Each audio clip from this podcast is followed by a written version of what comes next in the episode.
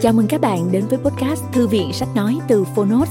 Ở podcast này, chúng tôi chia sẻ phần mở đầu và chương mục của những sách nói bán chạy thuộc nhiều lĩnh vực khác nhau được đội ngũ của Phonos chọn lọc.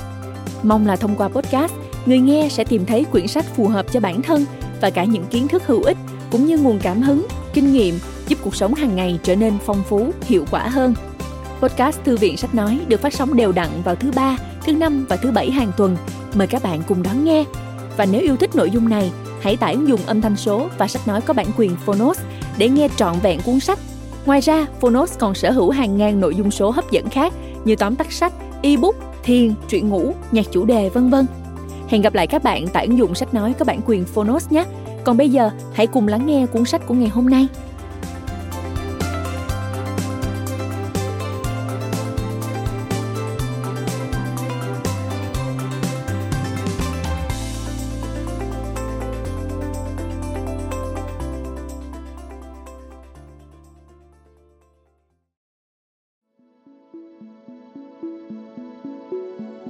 Bạn đang nghe từ Phonos. Tập truyện ngắn 27 Tác giả Đặng Huỳnh Mai Anh Độc quyền tại Phonos Công ty sách Phục Hưng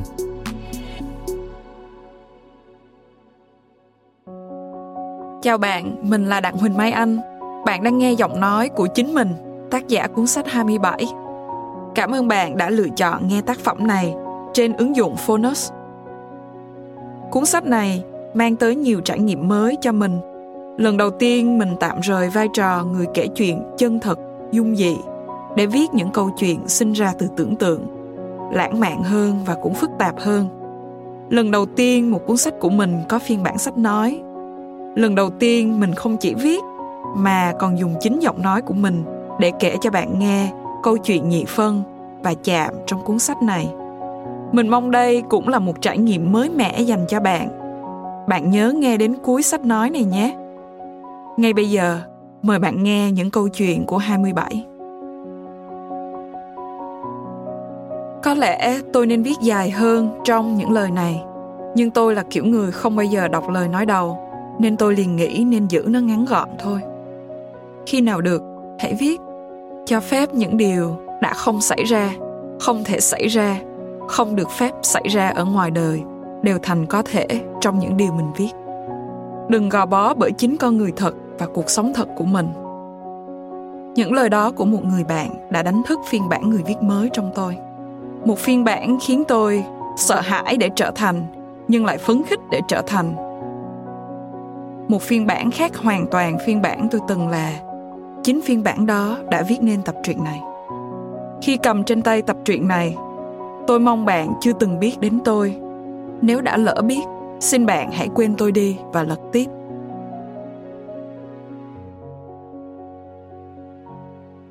Nhị phân, Jakarta, ngày 26 tới 28 tháng 11 năm 2019. Trong tôi có hai con người, con người của số liệu và con người của chữ nghĩa. Buổi sáng, khi con người của số trong tôi phải dậy đi làm, con người của chữ nhìn ra cửa sổ, nhìn bầu trời vừa xanh vừa cao, thế là lên cơn nó bảo, ta sinh ra để thơ văn, chứ không phải để thờ ơ sự đời. Rồi cuối tháng lãnh tiền. Hai đứa là hai thái cực khác nhau, mà trách nhiệm của mỗi đứa cũng không liên quan nhau. Lắm lúc tôi không kịp trở từ con người này qua con người kia mỗi đứa nó lại ngơ ngác hỏi đầy trách móc. Giống như tôi hồi nhỏ, cầm 5.000 đồng của mẹ đi chơi điện tử, để rồi thẳng thốt. Ủa, hết giờ rồi đó hả? Câu đó rốt cuộc là cái câu nghe tiếc nhất trên đời. Con chữ sẽ quay qua, chửi con số là ham tiền. Con số quay lại, chửi con chữ là vô tích sự. Hai con chửi nhau, không con nào chịu con nào. ồn ào trong đầu tôi cả buổi sáng chửi qua chửi lại là đến giờ cơm trưa. Tôi là một nhà khoa học dữ liệu. Công việc hàng ngày của tôi là xây dựng mô hình tiên đoán. Tháng này qua tháng nọ tôi chỉ tạo ra một loại mô hình duy nhất mô hình phân loại người tốt và người xấu. Biến mục tiêu mà mô hình phải tiên đoán thành biến nhị phân chỉ nhận hai giá trị không và một. Là người xấu thì biến có giá trị một, không xấu thì biến có giá trị là không. Hẳn có bạn sẽ nhíu mày khi nghe tôi nói những điều này. Cuộc sống mà, vốn phức tạp, làm sao có thể máy móc phân loài người thành hai thái cực, đánh số bằng không và một. Lỡ có người tốt ở mức 0.5 thôi thì sao? Nhưng bạn ạ, à, chúng tôi chỉ cố biến mọi thứ thành phương trình và đo lường mọi sự bằng con số. Tư duy căn bản của toán học là khi vũ trụ quăng cho bạn một vấn đề quá phức tạp, hãy tìm cách giải quyết một vấn đề khác đơn giản hơn rồi biến hóa sao cho cái phiên bản đơn giản hơn đó gần nhất có thể với phiên bản gốc của vũ trụ và chấp nhận sai số. Khi được 5 tuổi rưỡi, tôi đi học lớp 1. Những ngày đầu tiên đi học, tôi không có dấu hiệu gì của một đứa nhỏ sáng dạ. Tôi gặp rất nhiều vấn đề khi học tiếng Việt. Cụ thể là tôi không sao phân biệt được dấu sắc và dấu huyền. Rất có thể là vì tôi không phân biệt được bên trái và bên phải, cũng như bất lực trong việc phân biệt buổi trưa và buổi chiều. Vì không biết bên nào là trái, còn bên nào là phải, tôi không cách nào nhớ được rằng xéo từ trái sang là dấu huyền, xéo từ phải qua là dấu sắc. Và hãy tin tôi, ở năm tôi 27 tuổi rưỡi, tức là lúc này, khi kể về bên phải, bên trái, dấu sắc, dấu huyền, tôi vẫn phải nhìn xuống hai cổ tay để tự nhắc mình bên đeo đồng hồ là tay trái. Trở lại hồi năm tuổi rưỡi, điểm chính tả của tôi bao giờ cũng bê bết. Lúc đó, chị gái tôi được mẹ giao trọng trách phụ đạo cho tôi. Chị đọc cho tôi chép chính tả. Rất hiếm khi tôi được điểm trung bình. Cá biệt, có lần chị cho tôi âm 2 điểm. Dù vậy, tôi dám cả quyết rằng tôi là đứa trẻ nhiều ý tưởng. Đứa trẻ 5 tuổi rưỡi đó đã nghĩ, được rồi, nếu không phân biệt được bên phải và bên trái cũng không sao. Những từ có dấu sắc thường nghe như chặt xuống. Mình sẽ sổ một đường từ trên xuống thẳng đứng như vậy.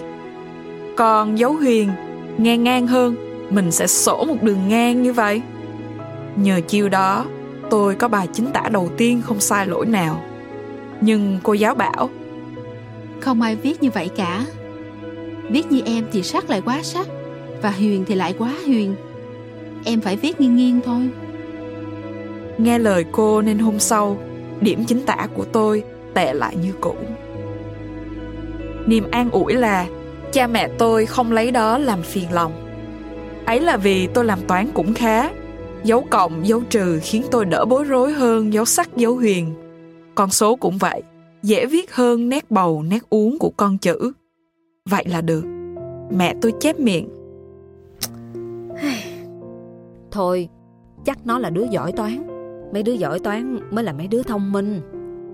Người lớn ấy mà, thường đi rất nhanh đến kết luận về một đứa trẻ.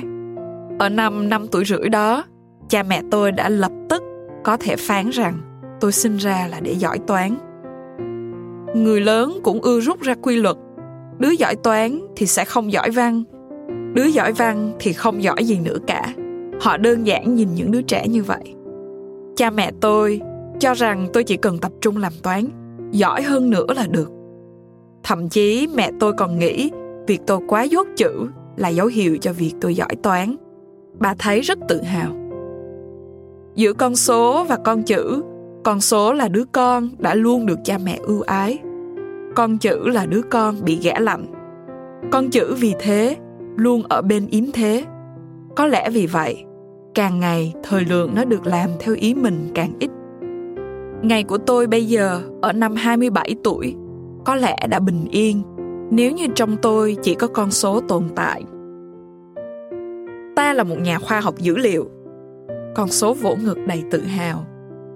Rồi thì, tôi chỉ cần yên tâm làm tốt công việc của mình với những con số, với sự chặt chẽ và chính xác quen thuộc. Nhưng làm sao tôi chối bỏ được việc còn một nửa khác đang tồn tại bên trong mình? Nó sẽ canh một ngày tôi phát ngán với công việc của một nhà khoa học dữ liệu. Một ngày trời đẹp muốn rong chơi, hay một ngày trời mưa khiến tôi nhớ nhà?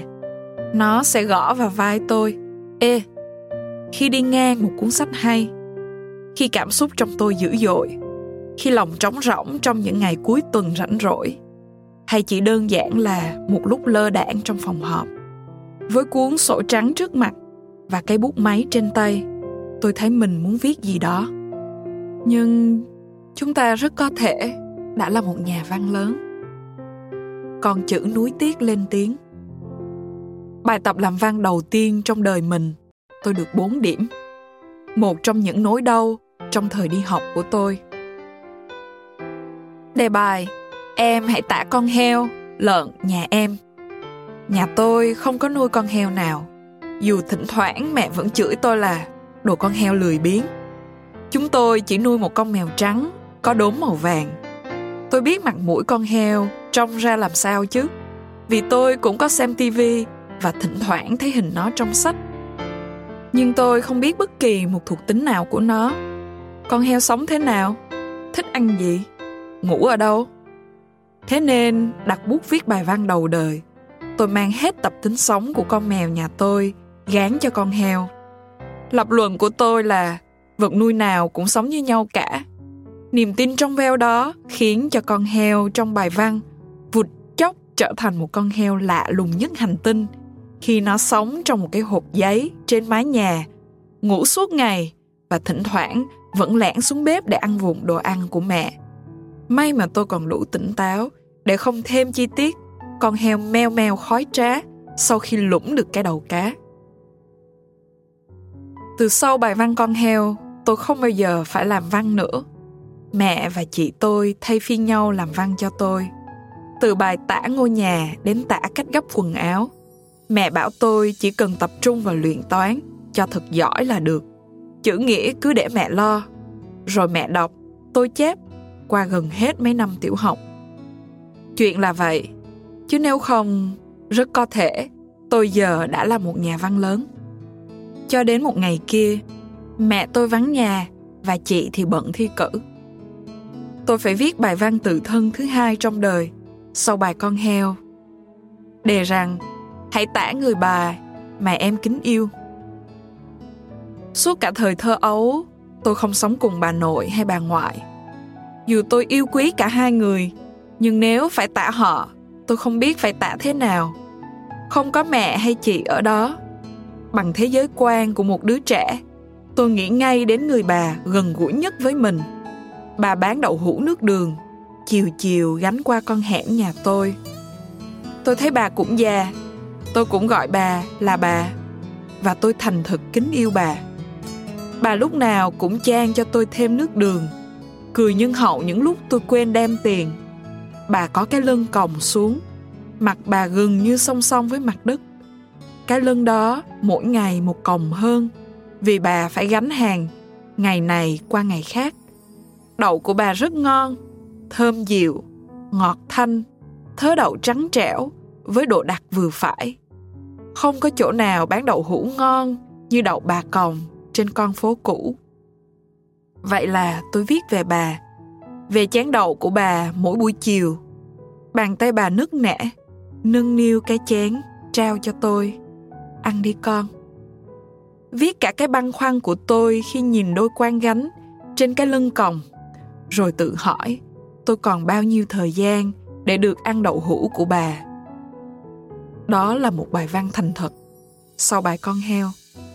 Với những suy tư rất non nớt, nhưng không có điều gì trong đó, lại không đến từ tôi. Bài văn đó khá hơn bài con heo. Được 5 điểm. Cô giáo nhắc đến bài của tôi ngay trước lớp. Ý của đề là tả về bà em, tức là bà thật của em, chứ không phải bà bán đậu hũ. Em phải viết về bà em, bà nội hoặc bà ngoại chứ không phải bà bán đậu hũ. Trong lớp có đứa khúc khích cười. Tôi thì ngồi khóc. Không phải khóc vì bị 5 điểm. Lần con heo tôi bị 4 điểm, tôi có khóc đâu. Vào giờ ra về, có một đứa chạy tới xin mượn bài văn bà bán đậu của tôi. Nó bảo nó muốn đọc thử, vì nó cũng hay ăn đậu của bà còng. Nó đem về đọc. Rồi hôm sau đem lên trả tôi.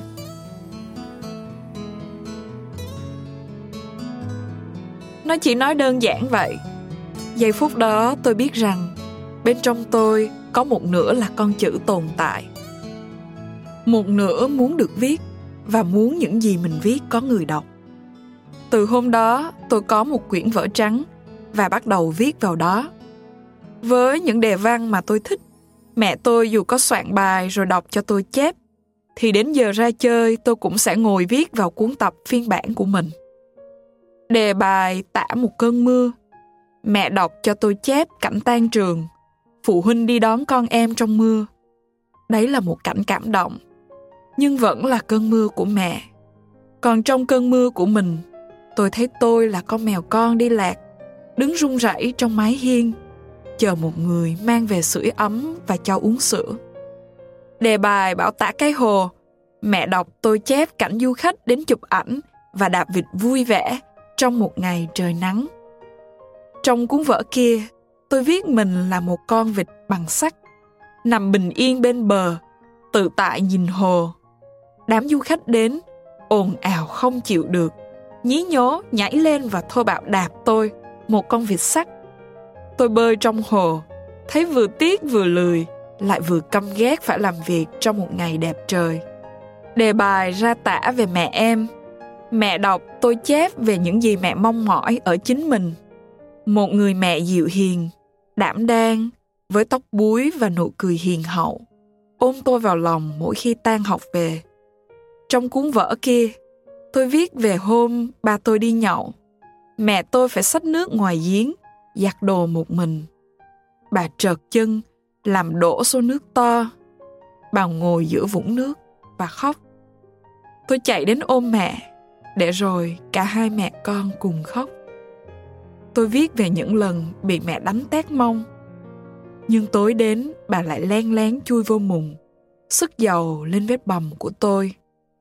Sáng hôm sau, bà sẽ chối rằng bà không hề sức dầu, chỉ là tôi mơ thôi.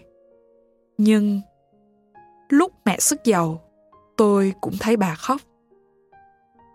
Quyển vở đó tôi không đem về nhà bao giờ tôi sợ bị mẹ phát hiện. Tôi đưa cho độc giả đầu tiên và trung thành, đứa bạn đã cùng ăn đậu hũ bà còng với tôi. Nó nhiệt tình giữ dùm, nhiệt tình đọc không thiếu một chữ. Thật tệ khi tôi đã quên mất tên nó, nhưng tôi mãi không bao giờ quên câu nói của nó. Vào lúc đó, văn mẫu là chuẩn mực của sự hay. Nó khen tôi viết hay hơn văn mẫu, nghĩa là tôi rất có thể sẽ trở thành nhà văn. Nhưng dĩ nhiên, tôi đã không trở thành nhà văn. Học kỳ 2 của năm đó, tôi bất ngờ học giỏi hẳn lên. Từ tốt giữa, tôi leo hẳn lên đứng đầu lớp, dù thật tình là tôi không hề chăm học hơn. Rồi tôi vào lớp nâng cao, tôi đi thi học sinh giỏi, tôi được giải thưởng này, giải thưởng nọ. Có lẽ việc học giỏi lên đó là sai lầm lớn nhất trong đời tôi. Từ đó tôi không còn được sống cuộc đời của mình nữa. Tôi phải sống cho kỳ vọng mới của mọi người xung quanh. Phải học sao cho vượt qua chính tôi của học kỳ trước. Chẳng nhớ từ khi nào tôi tự cuốn mình vào việc học, không còn phải đợi cha mẹ nhắc. À, có lẽ là từ lúc những lời cô phê cháu dạo này học xúc trở thành nỗi sợ lớn nhất ngay cả với một đứa trẻ. Tôi đã không thể viết trọn cuốn vở trắng đó. Rồi nó lạc mất lúc nào không hay. Khi tôi vào cấp 2 lúc đề văn không còn yêu cầu tả con heo và việc xếp quần áo, mẹ tôi không thể làm văn cho tôi nữa.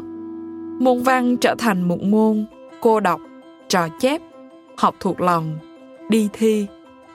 Ở một khía cạnh nào đó, môn văn trở nên giống môn toán, nghĩa là bọn tôi cũng được cho công thức. Bài viết phải đủ các ý như trong dàn bài cô cho chép, mỗi ý 0.5 điểm.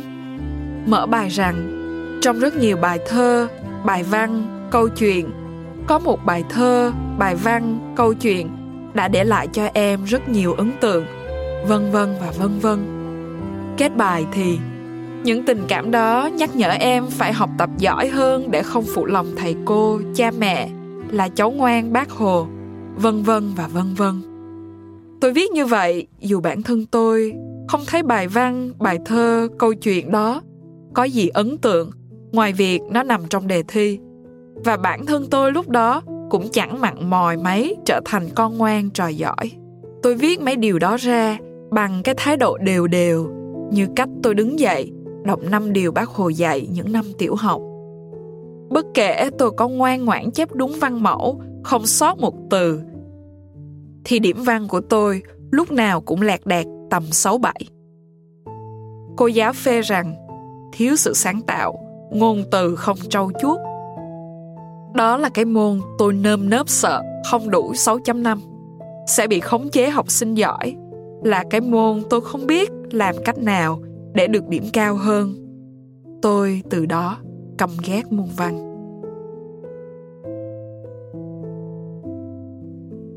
Nhiều năm sau đó, câu kết luận của cha mẹ thuở nào ngày càng tìm cận sự thật.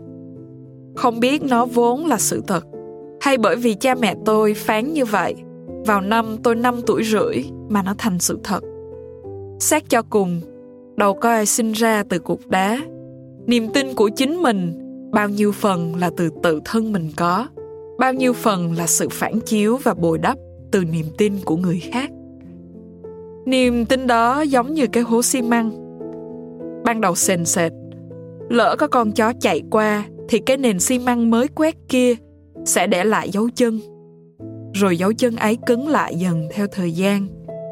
Một ngày kia, tôi đã thấy mình chôn chân trong khối xi măng cứng như đá. Chỉ có thể đập bể, chứ không thể làm gì hơn. Tôi học ban A rồi vào đại học. Ở đại học, Lợi thế duy nhất giúp điểm tôi khá khẩm hơn mặt bằng chung là tôi học giỏi mấy môn toán cao cấp. Rồi tôi muốn đi du học nước ngoài. Để kiếm được học bổng, tôi phải chọn những ngành ít người học, là mấy ngành xoay quanh môn toán. Rồi tôi muốn ở lại nước ngoài làm việc. Để được chọn, cách dễ nhất là giỏi toán, là làm những ngành sử dụng kiến thức toán học. Mấy nghề đó dễ được giữ lại, vì người bản xứ ít ai theo, lại luôn được cho là thế mạnh của người châu Á. Rồi tôi đi làm, kiếm được đồng tiền từ việc loay hoay với những con số. Công việc không vất vả, dù rằng mệt mỏi. Vai trò của con chữ càng ngày càng mờ nhạt. Tức là con số mỗi lúc một còng gánh nhiều hơn. Vậy mà vì một lẽ nào đó, con chữ không biến mất. Dù có lúc tôi gần như không hay nó còn tồn tại nó trở lại thường xuyên từ khi tôi đi xa hơn trong hành trình thành người lớn. Nghĩa là trở nên cô đơn và tôi thành ra lặng lẽ hơn. Phần lớn thời gian tôi viết cho chính mình, viết trước hết là cuộc đối thoại với bản thân. Con chữ cho tôi bằng trí tưởng tượng, sống một phần đời khác, làm một công việc khác, gặp gỡ những người khác, làm những chuyện, nghĩ những điều tôi không dám không thể và chưa từng làm ngoài đời. Khi viết những cảm xúc đó, câu chuyện đó sẽ được sống, hỗn hển thở, thình thịch đập trong một nhân vật do tôi tạo ra, trong một câu chuyện khác xa thực tế. Nó cho phép tôi được sống bên ngoài cuộc sống bình thường và đơn điệu tôi đang sống. Mi không thấy điều đó dịu kỳ sao? Con chữ nhìn con số. Nhưng những điều diệu kỳ thì không thể nuôi sống mì. Con số câu mày.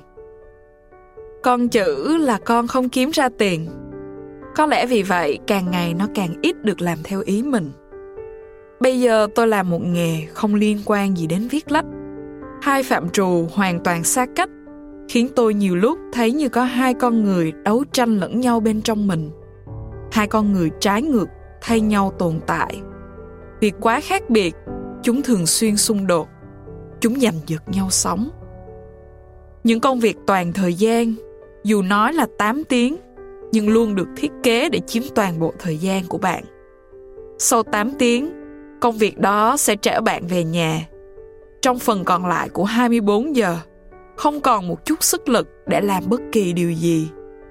Có những ngày con chữ thức dậy, con số chuẩn bị đi làm, con chữ nghĩ chỉ 8 tiếng thôi, rồi khi trở về nhà, nó sẽ có thời gian cho nó để nó viết nốt những ý tưởng đang ngồn ngộn trong đầu, những cảm xúc tràn ứ trong tim. Nhưng đến tối về, dù ngày đó không làm gì mấy, vẫn sẽ thấy mệt đến mức chỉ muốn nằm trên giường, nhìn lên trần và thở. Con chữ ngồi đầu giường nhìn tôi như muốn khóc. Viết đối với tôi mà nói là một sự tiêu pha, đôi khi là một sự xa xỉ về cả thời gian và sức lực. Này, mi có nghĩ chúng mình rất có thể đã bị lừa?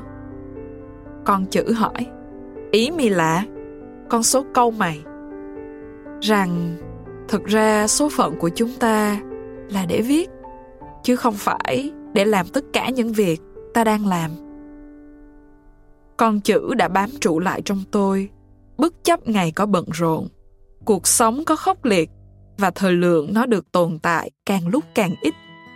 Nó vẫn ở đó buồn bã nhìn tôi, như để nhắc rằng tôi mang một mối nợ với chính mình. Nó vẫn ở đó. Nó tranh thủ nhiều lúc để viết.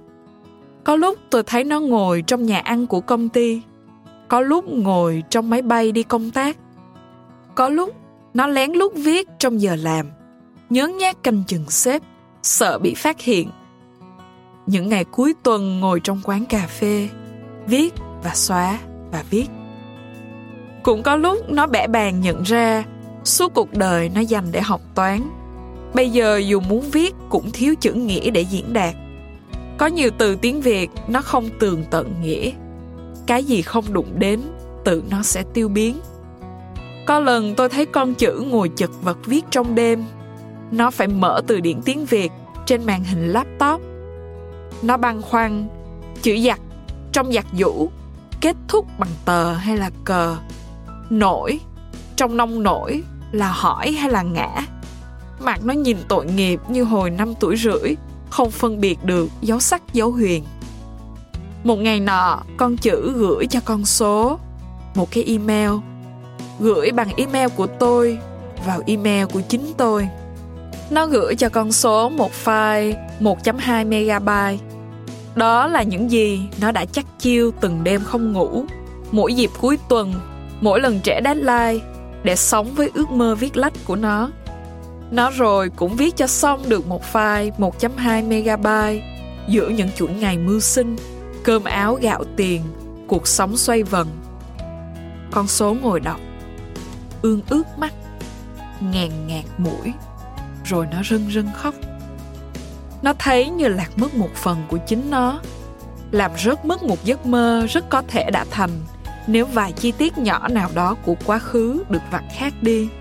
Nó ấm ức khóc cảm thấy như mình bị lừa trước hết bởi chính mình nó có thể đã sống ở một cuộc đời khác một cuộc đời mà nó được là nó hơn đáng lẽ nó được ngồi trong một quán cà phê ở quê nhà thay vì những cuộc họp nhàm chán nơi xứ người. Trước mặt nó lẽ ra phải là bản thảo đông đầy những câu chuyện ấp ủ, chứ không phải là dòng cốt và những phương trình. Một phiên bản của cuốn vở trắng ngày nhỏ, chỉ chờ để được người khác đọc. Nó ngồi khóc như vậy, cho một khát khao bị đè nén. Mãi đến năm 27 tuổi rưỡi, mới hay là mình mang. Nó ngồi khóc như đứa trẻ, biết thất vọng lần đầu trong đời khi không được mua một món đồ chơi rồi sáng hôm sau thức dậy không có chuyện gì xảy ra con số vẫn đi làm 8 tiếng trở về mệt, thở, nằm dài trên giường. Những ngày sau cũng vậy, không có gì xảy ra. Sau và sau nữa, mãi không có gì xảy ra. Nhưng con chữ không chết. Nó sống dai như một con trùng cuối. Nếu hai mươi mấy năm qua nó đã không chết, thì bây giờ nó cũng sẽ không chết. Nó chỉ lặng lẽ ở đó. Nó chờ chờ một ngày con số bị đuổi việc